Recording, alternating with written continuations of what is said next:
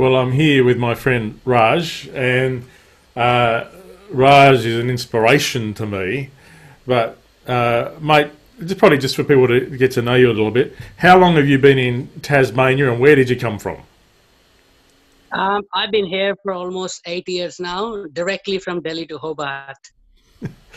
and Delhi is a little different to Hobart. What was it oh, like? Absolutely. What was it like arriving for the very first time from a different country to Hobart? Yeah, I mean, I wouldn't say that it's little different. I mean, Delhi, Delhi would have a population of almost three million in a radius of 110 kilometers. So it, was quite, you know, I think, a bit shocking for us. And my wife, uh, I think she almost cried uh, first night that where we have come there's hardly any people here. Now, um, it's been a big week around the world with all the Black Lives Matter and, and that kind of thing. And, and I think we're, as a world, realizing the impact of uh, racism. Uh, yeah. But ha- have you been on the receiving end of racism in Australia? I mean, I what I would say on that subject, basically, you know, uh, there are different types of racism or discrimination that people actually face uh, during their journey. And, and, I wouldn't say that I've been, you know, directly affected uh, by anything like, you know, being part of a mainstream racism or, or discrimination on any part. But I do ha- have incidents, uh, you know, where I could recall that at that point of time, you could feel that, you know, uh, there could be a better solution if if you were not with a you know uh, from a different country or from a different ethnic background. But i mean uh, as far as my personal opinion is you know regarding the discrimination racism i think we just need to and that's what i tell the communities and people i meet that we just need to push through uh, the negativity and all those people uh, who you know come through or across that because it can only be tackled if we start thinking on a personal level and try to contribute uh, for the whole community as together. Uh, as, I, mean, that's only my personal opinion. Um, I would say that, you know, my wife had an incident where she was told by someone that you're better off changing your name uh, to an English name to find a job. Uh, but I was strongly against that. And I said, uh, I don't think that's the general, you know, view of Australian people or Australia. Uh, and you know, uh, it was quite shocking to hear that coming from someone who's so educated uh, at a professional level and stuff like that. So that's been a common kind of small thing that I've uh, I've personally seen um, during my tenure here in the last eight years. Now you've done more than thinking about it. You've actually begun work to try and help build bridges. How have you been going about that? I mean, the reason why I started all that, you know, because there's one thing where people preach diversity, and you know, you can speak big words and have philosophical arguments about, about diversity, but looking at you know Australian culture and uh, coming from Indian background, we have you know in India also we have multicultural, multi-ethnic, multi-linguistic people for centuries. Uh, Australia have the same thing for decades I think. And I think the only way to move past all that and try to come with a solution is trying to bring multicultural communities, diverse community into the mainstream of society. And bringing them and bringing them into mainstream society requires that they are able to participate equally as compared to someone who's been here for 50 years. And, that's a that's a pretty big challenge because a lot of time people will talk about talk diversity but they don't act in a diverse manner. Uh, and that's what that's the reason when we started uh, the sports league or the newspaper the idea is not to create another divisiveness which is you know being created many times by someone who wants to take more votes or have political influence and, and use the diversity as a as a tool to create more division.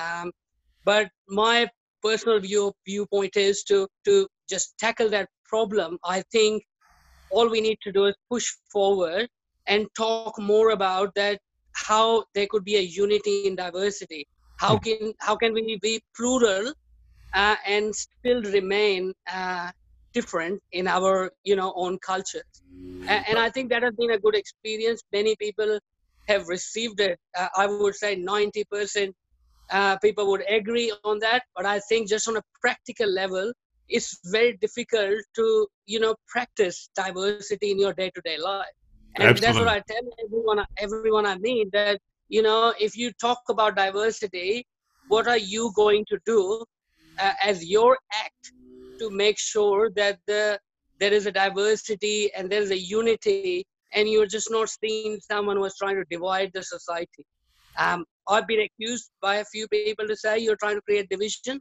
uh, but i always say that you know i'm not creating something to garner any political power or garner more influence but the purpose is to showcase or show people that how beautiful it is when you are diverse in nature and still united. And, and that's what Mahatma Gandhi said one time. You know, he said that the, the biggest challenge for the civilization is to be in unity in their diversity. And that's the challenge remains. And it could be only countered if we all act, uh, uh, you know, on the principles and the things that we've been taught through our belief systems, um, you know, one way or the other. Absolutely. Now, I probably should just point out uh, the cricket league you're talking about, the sports league you're talking about, uh, has teams from which, how many different countries? The, the, the cricket team. we had, yeah, we had teams, uh, you know, people playing from 12, 13 different countries in the league. Uh, and I mean, uh, not to say that we didn't have problems. Yes, it, it, it has been a challenging four year journey uh, many times we had to sit down uh, for meetings and trying to bring people together but you know it has continued to grow because at the end of the day people do realize that uh, you know whether i come from india or pakistan or nepal or bangladesh or bhutan or syria or greek uh, you know at the end of the day i love cricket. And, and that's that's the focus we are trying to focus and say okay all the other things happen.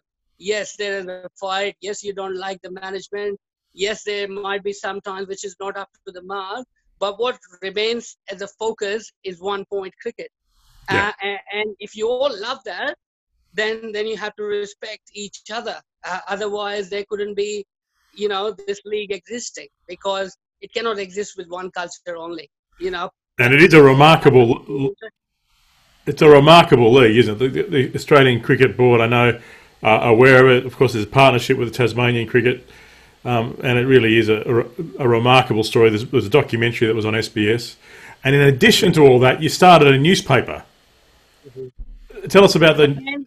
Yeah, so again, in saying that the purpose of starting Diverse Tassie was, like I said, that you know my personal viewpoint is, and I think many people would agree to that, just to showcase the diversity or say that okay we have people from 20 different countries living around us what where are they? What are they doing? Are we able to support them to have the same voice as anyone who's living here for 40 years? Or who would say that you know i belong to tasmania and that belonging part eh, is is very crucial for everyone to you know be able to be feel the part of the community. And the purpose of starting the newspaper is we tell to the community members or people that if you want something that you have to say and you can't go to the mainstream media to have that viewpoint come across i'm happy to publish it for you. Uh, because we want to give you a place to express yourself and at least somebody is going to read your viewpoint you know?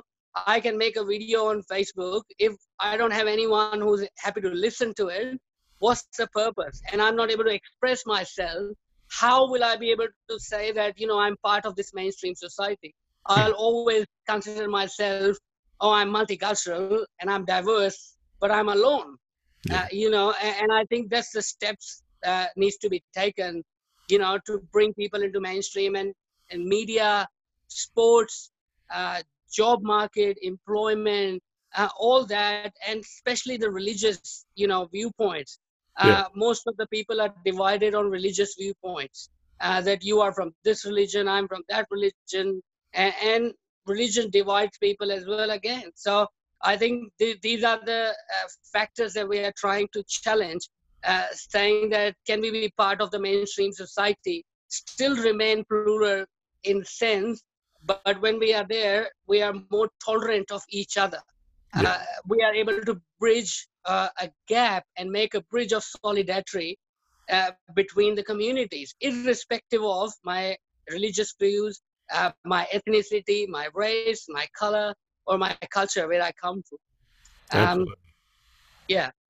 and just maybe in closing, one other way you express that heart is through with you, with uh, Mohan and John and others, your mates who you've established IC Church, which stands for Intercultural Church, which is another expression of this uh, intercultural heart. Um, I mean, you know, many people might not like this, but I, I, would say that, you know, coming from a different religious background, coming to a faith uh, in Australia, um, you know, uh, when I when I purposely thought that it could be a different, but when I enter the mainstream church again, I personally think it it doesn't look different to other religious system practices, you know, and, and I think uh, it's not a criticism of anyone, but that's my personal viewpoint of outside. And, and that's again another thing to give a voice to intercultural communities or, or people from different backgrounds, a platform to say, well, you could be at the same place on religious values as well. That was the purpose of intercultural church, saying no matter what religious background you are from, uh, we welcome you. And, hmm. and that's that's the that's what the you know summary or gist that I have gathered uh, from teachings of Jesus. That you know we are not to question people who you are, why you exist, but we are just to be part of their journey and be part of their life. And that was the purpose to start the intercultural church. And I think um, you know it is that's what we want to do in future as well with any project that comes out. So I think just in summary, for people watching watching this, what do they need to remember so the future can be different to the past? I would say what people need to remember or people need to start doing is, you know, acting by themselves, saying, What am I going to do to make a difference that Australia uh, or Tasmania, as it grows, the division doesn't grow with it. Uh, people become more united and, become family. How can i teach my child uh, that this person you know is australian? I don't tell them or i don't need to point it out that this person is a migrant. This person is a, a person from a different country. So I think you know it all starts by yourself that what are you going to personally do as oneself for the greater good of community a lot of people will say that one person cannot change the world, but one person has changed the world again and again. Yeah. Jesus did it, Paul did it, Gandhi did it, Martin Luther did it. And I think, you know, if everyone thinks the same way, that we're not going to listen to media stories or Facebook saying, yes, this person is going to take my thing. But, you know, just keep our focus on what our belief is and be grounded in our thing. That, that's the best step we can take. Hmm. That's great, mate. Thank you.